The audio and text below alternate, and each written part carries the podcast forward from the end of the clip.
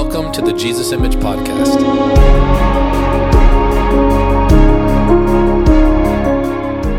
Take your Bibles to Leviticus chapter 14.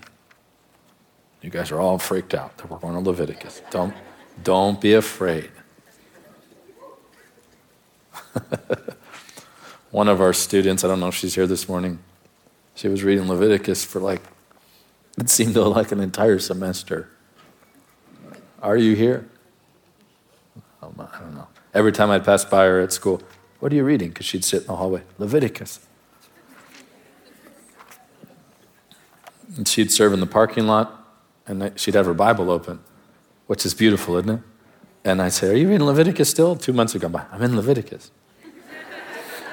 so, Leviticus chapter 14, verse 1. Holy Spirit, we don't need to ask you to bless your word, for your word is blessed. Your word is spirit and life. Now pierce us and speak to us. Open our eyes and anoint this moment that we would receive the bread of life. In Jesus' name. Then the Lord spoke to Moses, saying, This shall be the law of the leper for the day of his cleansing.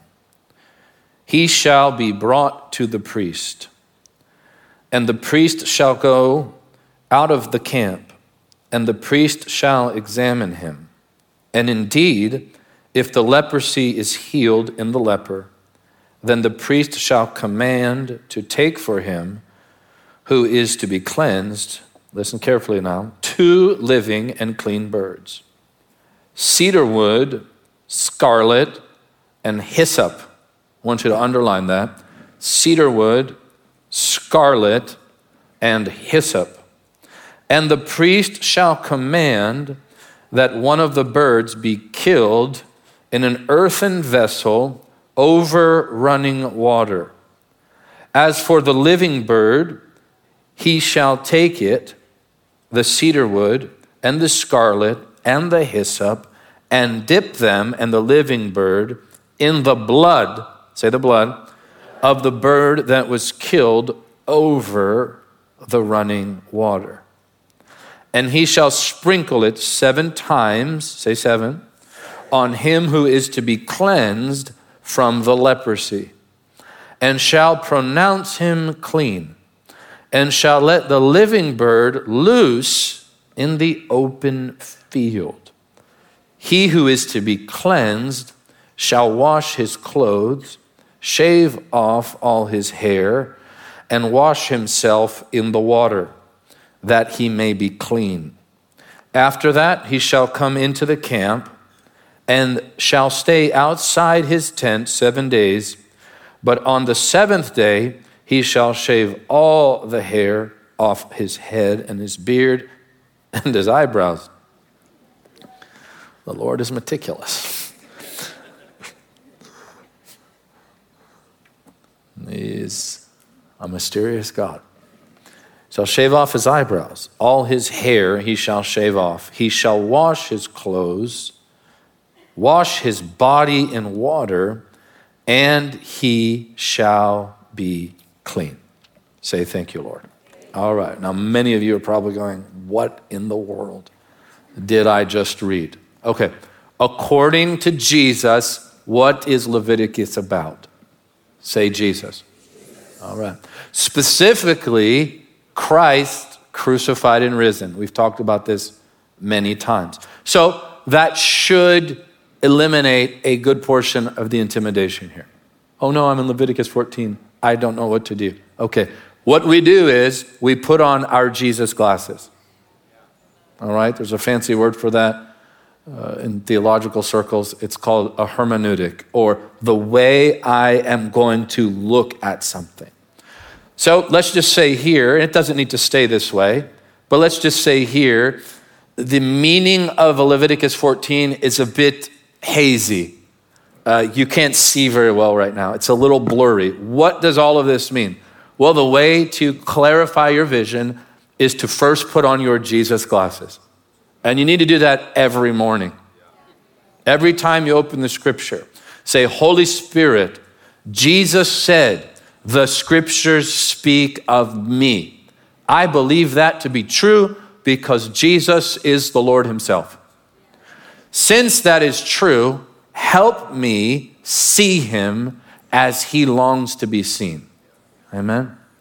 So, let's first look here at, at, at uh, verse 1. The Lord spoke to Moses, saying, This shall be the law of the leper for the day of his cleansing. Number one, leprosy speaks of sin. In the New Testament, leprosy speaks of the sting and stain of sin.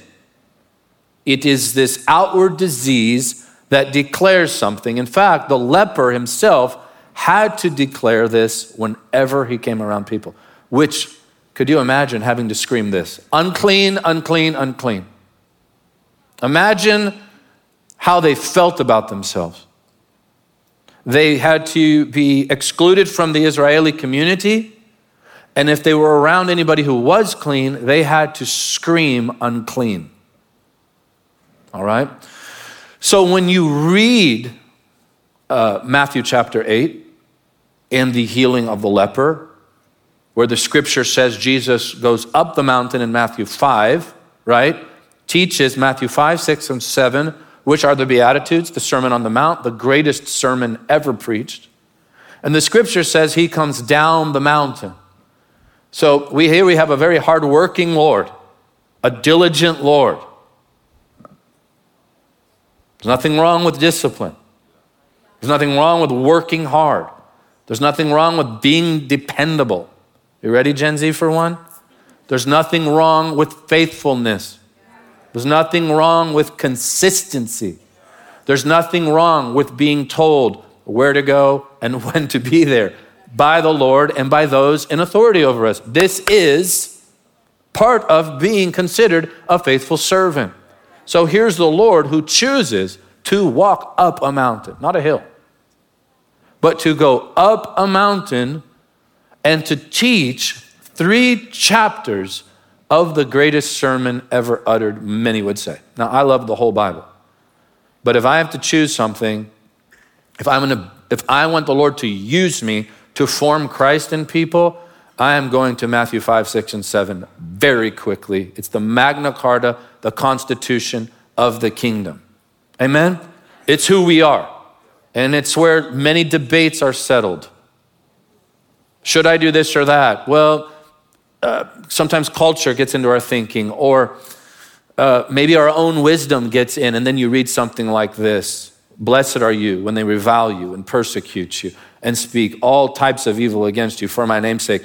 These words are so heavenly and otherly that they align us instantly. If we come humbly.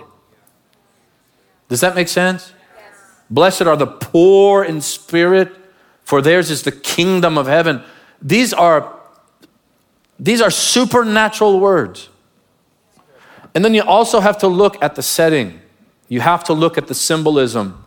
Jesus goes up a mountain to teach and to release this new law. In a way, he's saying, I'm the heavenly Moses.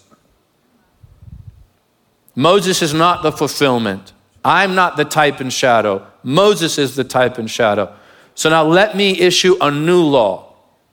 This is, in a sense, the heavenly Sinai. I am the divine lawgiver. Moses was just a servant. I'm about to establish something that's glorious and eternal. Which, by the way, does not nullify the power of what the Lord gave Moses, because Jesus gave him that. Just want to make that clear. The Ten Commandments still matter because they came from the Lord. He actually wrote them with his finger. Yeah, I'll, I'll, I'll leave that there. So, that being said, Jesus comes down that mountain after preaching. You try preaching three chapters. You'd be tired, especially if you climbed a mountain to, to even get to your pulpit. He comes back down the mountain, which is more demanding physically than going up one. Now, the last thing I feel like doing after preaching a sermon is going on a mountain climb. Uh, that's the last thing I'd want to do. I want to go to bed. So he comes down the mountain, and all of the sudden, he's met by a leper. Jesus had every right in the world to say, I'm too tired. I have nothing to give you. But something glorious happens in that passage. When he's met by the leper, the leper asks him a question, and I've preached this all over the world because people need to know yes, God can heal, but where most are stuck is on God's heart to heal. Does the Lord care about the healing physically, emotionally, and spiritually for his people? Does he really care? I mean, you can find people who, who don't even believe that God is doing this today, but they believe he's able. So his ability is not the question typically in the church. The question is God's got a lot going on. Does he care about me? And does he want to heal me? That's the question that usually is at stake. And so the leper asked the Lord this question Lord, if you are willing, you can make me clean. The leper is convinced of his ability because he says, You can do it. The question was around his willingness. You, if you are willing, I know you can do it. And I don't want to turn the text for the sake of time, but this blows me away. The Lord Jesus instantly says, I am willing. And if you read the text very slowly and carefully, he reaches out, the scripture says, and touches him, and then prays, I am willing, be thou cleansed. Well, first he says, I'm willing, touches him, and says, Be thou cleansed. Why is that progression important? Because we see the Lord's desire, listen carefully now, to touch the untouchable and then pray for him. In other words, his hands beat his prayer to the punch. He couldn't help but touch the leper. Think of that. He did what nobody should do. He touched the skin of the unclean. So when you read Leviticus 14 and you look down, look down at your Bible. Verse 2 This shall be the law of the leper for his cleansing. He shall be brought to the priest. I know of a high priest who the leper came to. Yes, this speaks of physical healing, but it speaks of spiritual cleansing. It speaks of the cleansing of the soul as well. The Lord is in the cleansing business. The Lord cleanses the lepers still today. And prior to coming to Jesus, we all come as lepers. And that's the first thing I want you to see there. Verse 3 And the priest, listen carefully, shall go out of the camp Did Jesus die within the city gates of Jerusalem? No. Where did he die?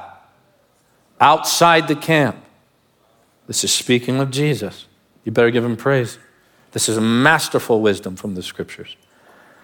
The priest shall go outside the camp, and the priest shall examine him. That's called conviction. Oh, some of you are. We didn't hand out melatonin at the door again, did we? Okay. the priest shall examine him. That's what's going on when the Holy Spirit comes upon us to convict us. That's why, listen, guys, listen carefully. That is why our standard must be so high regarding the purity of God in our own hearts personally and how we enter corporately to worship. Without the tangible glory of God, people don't feel his examining power, without the clear preaching of the word, people don't understand that they are standing in the presence of a perfect God and they do not match up. See, the person being brought to the priest had a hunch that they had leprosy, but it was only until the priest declared their leprosy was it official. And the scripture says, the heart of men is deceitfully wicked. One of the, the one I would say, one of the most consistent responses I bump into as we lead a school is this, and we have the best students in the world, and we've had an amazing year. But I'd say over the last five years, this has been the most consistent. When you really bring the scriptures to someone and say, hey, not judging you, but this is the scriptures. If they judge you, that's on you. if the shoe fits, like slide it on. But, you know, I'm not going to hide behind that either. But if the scriptures say it, the scriptures win. No? This is just basic Christianity. The scriptures win. All right. Now, one of the most common responses I get is, Well, I know my heart. And I go, Oh, no, you don't. Let me turn to a chapter. I got a chapter and verse for you. You alone know the hearts of men, O Lord.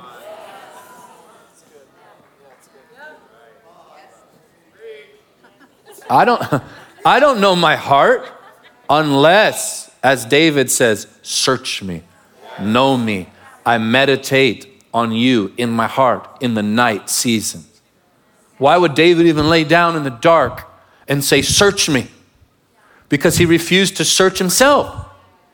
He knew that his own searching would not bring him to God's opinion.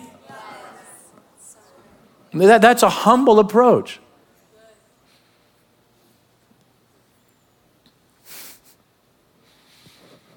Back in the day, you get in an argument with someone, they go, You don't know me. You don't know me. now I'd say, And you don't know you either. you alone know the hearts of men, O Lord. So the leper has to come to the priest to be examined. What I want to encourage you this morning to do is this allow the scriptures and the presence of the Spirit to examine you. It's healthy. The priest has good intentions. He is the leper cleansing priest. He's the one who takes our uncleanliness his way and washes us and restores us and says, I am willing, be thou cleansed. And we leave rejoicing and washed, hopefully filled with hearts of repentance, and we can come into his presence without shame. It's wonderful. How many of you feel called to preach the gospel? All right, many of you. I want to give you a tip bring the leper to the priest.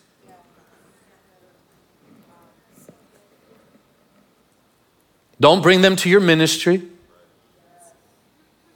When we started, the Holy Spirit told me, Michael, if people walk in, this was in 2004, if people walk in knowing more about your ministry than Jesus, it's just proof you did not give the Holy Spirit the meeting. He knows how to do nothing but glorify Jesus. It's just what he does. It's like begging me to go play golf. I'm going to do it. You don't have to beg me long.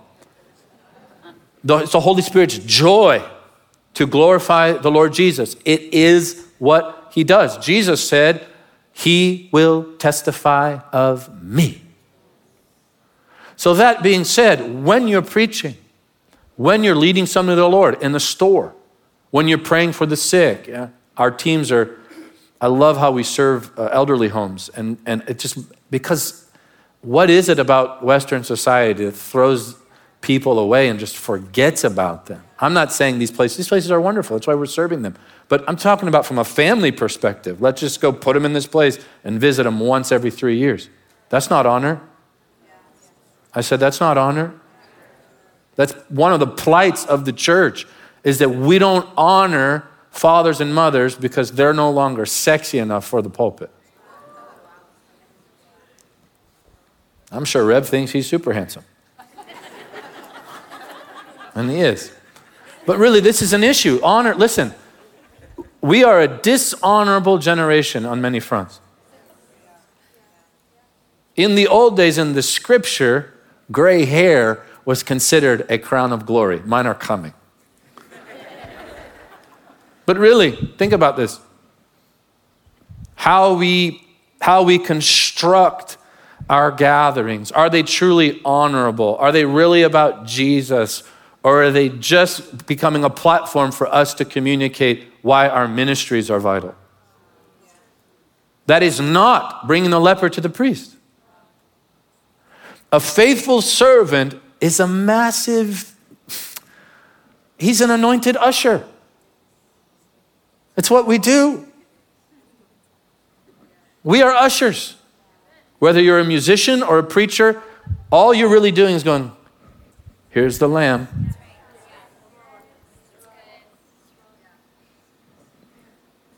Our teams, when they're out there, as I said earlier, serving in the elderly community, what are they doing? Pointing people to Jesus. If we're in the hospitals, what can we do in the natural but point people to Jesus? If you've ever buried someone or walked somebody through death, what are you doing with the family as a pastor? or, or, or just a Christian? What are you doing with the person who's about to go face the Lord? Leading them to Jesus. Yes or no? What is good preaching? You're ushering people, you're bringing the leper to the priest. And if our teaching falls short of that, we've got a ways to go. Bring the leper to the priest so that the priest may examine the leper. Amen? The beautiful thing about this high priest is that he doesn't just announce your leprosy, he's in the cleansing business. He wants to liberate you. Say, Thank you, Jesus. All right, let's keep reading. Oh, this is about to get good. Put your mouthpieces in if you brought them. You might punch your neighbor. This is going to get good. Verse 4 Then the priest shall command to take for him who is to be cleansed two living and clean birds, cedarwood, scarlet, and hyssop. Two living and clean birds. The death of Jesus and the resurrection of Jesus. That's what I believe as I study the scriptures that these two birds symbolize the death and burial, number one, and the resurrection of Jesus. His suffering and his glorification. You got to have both, or there's no cleansing. See, people have their own version of Jesus, they have their own perspective of Jesus, they have their own uh, vision of Jesus. But when the scriptures determine that vision, you will find glory, listen carefully, in what the world rejects. Because John the Apostle connects glory to the suffering Messiah. In fact, Jesus says to the Father in John's Gospel, Glorify me, and he's speaking of the cross.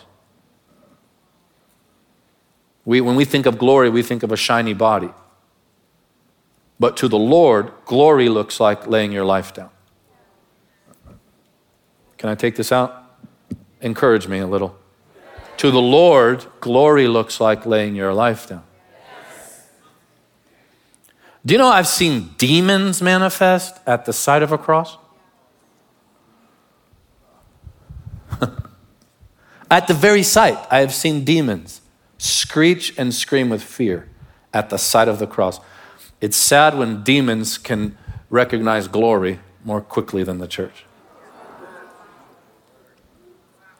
Those two birds speak of the suffering Christ and the glorified Christ. All right? Now, let's look back down at our Bibles. Two clean birds, cedar wood. Say the cross. Oh, yeah. Scarlet speaks of the bloody Messiah or the suffering Christ. Well, what about hyssop? I've taught on this before. I believe hyssop speaks of faith. You say, why? Well, look at Psalm 51, verse 7. Remember, the Bible answers the Bible. Psalm 51, verse 7. I'm having a blast this morning. I love this stuff.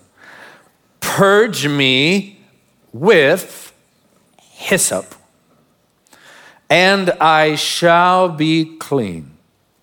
Wash me, and I shall be whiter than snow. Now, do you think David was speaking when he says, Wash me, and I'll be whiter than snow? Do you think he's speaking of his skin tone?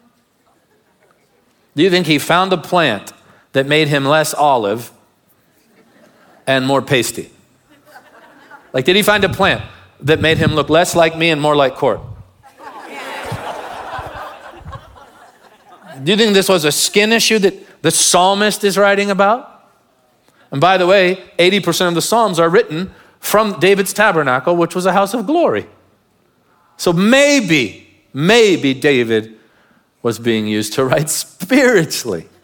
Imagine that, that the Psalms are spiritual. Purge me with hyssop, and I shall be clean. Ah, we see hyssop here, bringing cleansing. Now, can you think of another verse or another passage in the Old Testament that speaks of hyssop?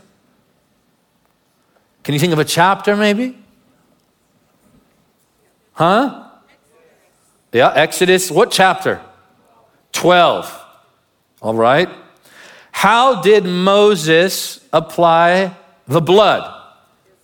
In verse 22. Look down at it.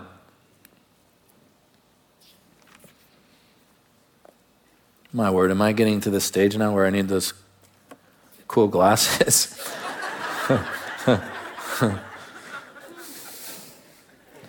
All right. Listen, look at verse 22. And you shall take a bunch of hyssop, dip it in the blood that is in the basin, and strike the lintel and the two doorposts with the blood that is in the basin. How is the blood applied in Exodus 12? With hyssop. Hold on. What does Paul teach that we are made righteous by? Faith. What is hyssop in New Testament teaching? Faith. How is the blood applied today? By faith. Hold on. Yeah, I, I know, I know. I didn't come up with it, it's just the Bible. But thank you. Now, you, you got to get this. I'm about to do a TD Jakes. Get ready, get ready, get ready. I'm not, all right. Now listen. Listen. All right. What does Paul say? We believe, therefore we we speak. So now we see the connection between faith and our testimony. Oh, I, I, this isn't name it, claim it, word of faith. This is Bible teaching. All right. We see the connection between the faith in the heart and the declaration of our lips. Huh? Jesus said it like this from the abundance of the, the mouth. All right. How do I know what's in your heart? Just talk to you for a while. Find out when you're having a bad day and go hang out with you because that's when all the good stuff comes out. No, really, find out. oh. All right. I'm about to give it to you now. Find out when you're offended and go talk to you. Pick up a fence on you if I really want to know you and just go sit with you. Yeah. Find out when you're hurt and just go sit with you. I don't even need to go fix the problem. I'm just trying to know you. Find out when things didn't go your way or when you didn't get what you wanted. Now I have an opportunity to know you because character is tested when you're challenged. You want to watch people who have character? Study them in a season of challenge. See if their beliefs actually connect with this. And the way you'll know who they always were is by watching them in that offense. Because it's from the abundance of the heart that the mouth speaks. The heart is a greenhouse. And it just takes challenge to create an exit for that which is in the greenhouse to flow out. And this is the exit door right here. Well, I just said that, but I didn't, I'm not, I know me. No, actually, you need to study what you said so that you can really know you and come to the priest so he can examine you. See, we don't understand the power of our confession. Confession is powerful. That's why we read the creeds here at every baptismal service. The creeds are read, and you feel the room start to change, don't you? When we say something like in, in, in, the uh, in, in, in uh, well, in any of the creeds, I, I mean, gosh, I love the Nicene Creed, but when we read like a line like this about the Holy Spirit, you are the Lord, the, we believe in the Holy Spirit, the Lord, the giver of life, something hits the room. Huh? He will return, speaking of Jesus, to judge the quick and the dead. Something hits the room. Yes or no? Yes. Huh? We believe in one God. Something hits the room. We believe in the Father, the Almighty. Something hits the room because of our declaration. And Jesus actually connects, listen to this, the faithfulness of our declaration to our eternity. You've got to have your non negotiables. You've got to know where those lines are. Now, they may be different for everyone. Like, you know, I've watched some hills people are willing to die on, and I'm like, bro, that one's not that important you know, like post trib preacher. I mean, people go at it over that. And I just watch and clap. Or on the charts from the book of Revelation. We love charts in America. I just love how someone actually thinks you can embody and encapsulate the entirety of this mysterious book that the fathers of the church even treaded lightly on to te- when they taught it, but we have our charts and we sell them. and if you disagree with my chart, you are a heathen. Okay, I won't die on those mountains, but you touch the lordship of Jesus, I'm dying on that mountain. You touch the deity of Jesus, I'm dying on that mountain. You touch on the Holy Spirit, whether or not He's God, I am dying on that mountain. You touch the blood of Jesus, we will die on that mountain. Amen? You touch the cross, we die on that mountain. You touch the resurrection, we die on that mountain. You touch the scriptures, we die on that mountain. Those are our lines because we are believers. And Jesus connects the faithfulness of our confession to our, listen carefully, our eternity. You say, no, he does. He absolutely does. If you deny me before men, I will deny you. Listen to this. Before the Father, take a moment here. Before the Father and his holy angels. Have you ever seen an angel? You don't want to be denied in front of one. You don't want to be denied in front of a father. You don't want to be denied, listen carefully, by the uncreated Word Himself at the throne as He looks at the Father and says, I don't know them. Actually, them is an inaccurate statement because you'll be there on your own. I don't know him. I don't know her. Father, they are a stranger to me. You don't want that. You see how when we preach too quickly or read our Bible too quickly, we don't, we're not even slow enough or prayerful enough to see with the eyes of our heart what that verse actually means. That one day in glory, standing on a sea of glass, mingled with fire. That's the flooring of the throne room. A sea. That's a big floor. Mingled with, with glass and fire in the presence of the one who, if you behold, you can die. And here's Jesus the second person of the Godhead, not because he's lesser than. Here's Jesus, the second person of the Godhead, looks at his Father, who he loves with all his heart, and says, I don't know him.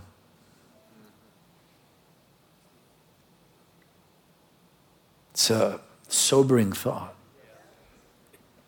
Then on the flip side, the Lord says, If you confess me, not think about me. Are you hearing me?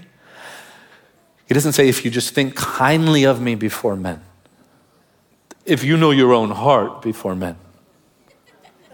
No, because Jesus understands. He instituted the truth, He embodies this. He knows it's from my heart that the mouth speaks. So if Jesus is saying, You will know a tree by its fruit, for from the abundance of the heart the mouth speaks, he's telling us how to know each other. Why would he do that? Because he embodies it. He never instructs us in an area that he doesn't embody. He is that. He speaks truth because he is truth. So he's true. So Jesus says, If you confess me, before men. I will confess you or acknowledge you before the Father. That one looks a little different. That's Jesus going, Father, meet Jessica. She has an amazing husband. We'll get to him later. He's already in, Lord. You already let him in. He got in eight spots before before her. He's back on that golf course we built for him near the throne that looks somewhat like Augusta National. If there are any members from Augusta and you'd like to host me for the day, I'd love to come pray for you down, down the green pastures and lead me beside the still waters on 13th hole. And I'll shepherd you right on through, right on through. But no, really, Jesus looks at the Father and says, this is Jessica. I want to acknowledge her. She acknowledged me with her mouth. Now I want to acknowledge her with my mouth. Imagine the voice that sounds like many waters saying, This is Jessica, Father. Confession is powerful. Don't you lose your confession. And you know how you lose your confession? by losing your heart. They're eternally tied to each other. We love your presence, Lord. So here we see, let's go back to Leviticus. I'll, I'll be done in a moment. Are you enjoying this? Yes. Here we see that hyssop. Oh, this is about to get so good. And the priest shall command that one of the birds be killed in an earthen vessel over running water. Speaking of the cleansing capability of Calvary. What came forth from the Lord's side? Water and blood. What do we see initiated here in the Levitical code? Water and blood. What washes us today? The scriptures. That's what the scriptures teach, that the word washes us, calls it the washing of the word. Let's keep reading.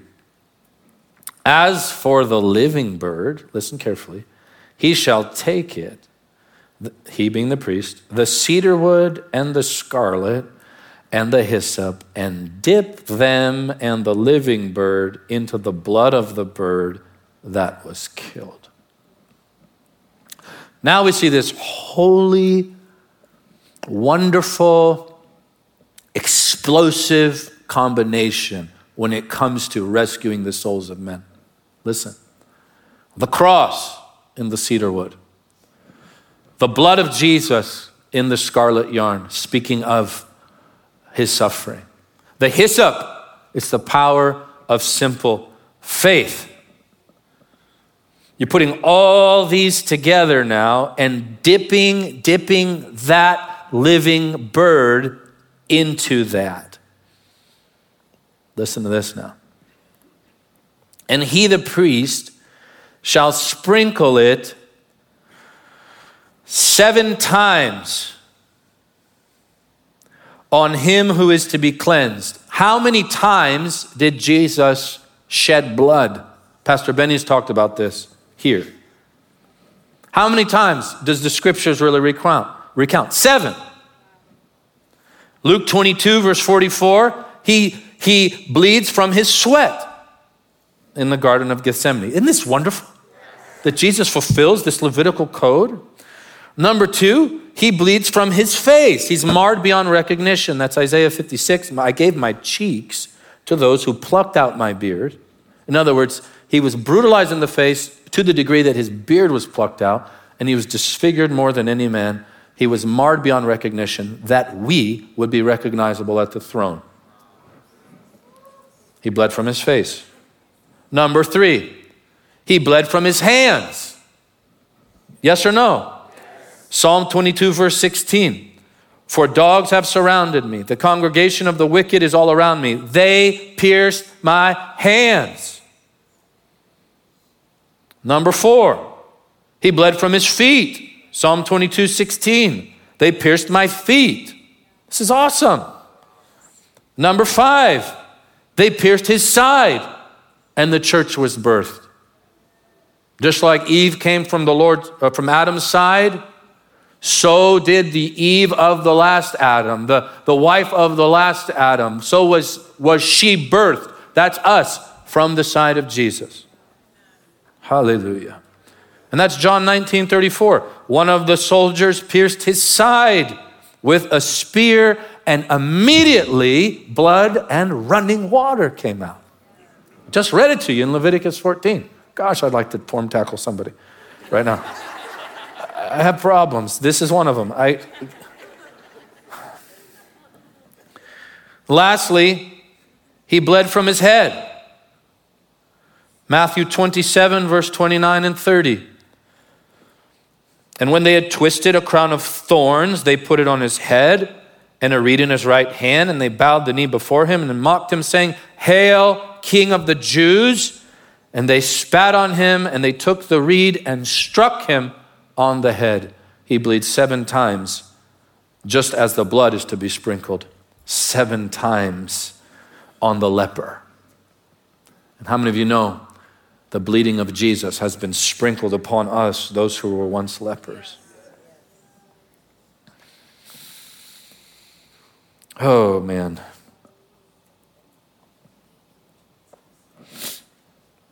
There's just one more thing I want to say.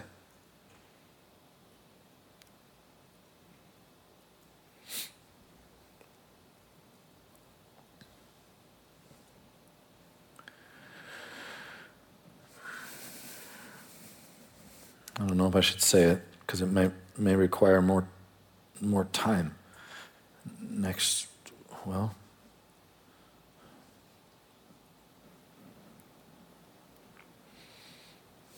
I'm going to say it. And then you can just go chew it up. All right, go home and just dig into the scriptures yourself. Help me there, Joel, just real lightly. So, here's Jesus, the priest.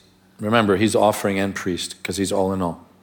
So, he bleeds, leaves the camp of Israel, dies outside the gate,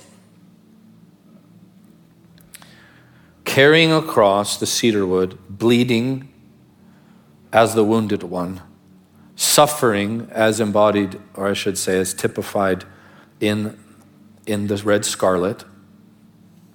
And he is the source of our faith, embodied as the hyssop. And he leaves the camp. When the priest would take that dove, the living dove, and the dove or the bird would fly away, remember, it would fly away covered in water and blood. I want you to get the picture here. That is the work of the Holy Spirit. Imagine this little bird being released It's drenched in blood and water. And as it moves, it releases and sprinkles the camp or those outside the camp with blood and water. This is the work of the Lord. This is what the Holy Spirit does today. Because Jesus goes outside the camp, and eventually that bird flies outside the camp. Jesus calls his disciples to the world and to preach the gospel so that the Holy Spirit might sprinkle us with blood and cleanse us with his word. Isn't this just wonderful? Are you grateful for the blood of Jesus this morning? I want to leave you with this regarding our confession and the belief of our heart in the blood. I read this last week, Revelation chapter 12. They overcame, listen carefully, don't miss this. Do not miss this with nobody moving. The accuser of the brethren is working overtime right now against the church. It's just what he does.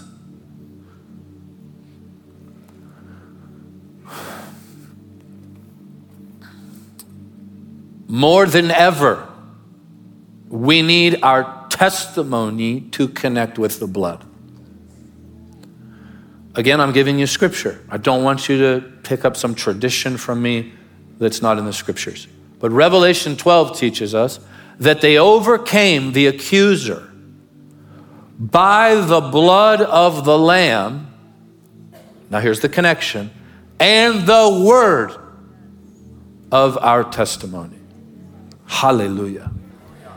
Accusation against your life is destroyed by your testimony of the blood. And that's why Paul writes, shall depth, shall height, shall width, shall power, shall principalities. In other words, if every angel, fallen and righteous, if every saint, if every person who went to hell, every person who is in heaven, every elder, if each one of them stood before the throne and declared you guilty after you've been washed by the blood, God wouldn't listen to a single syllable. Hallelujah. Hallelujah. The blood destroys the accusation of the accuser when we connect the blood to our testimony.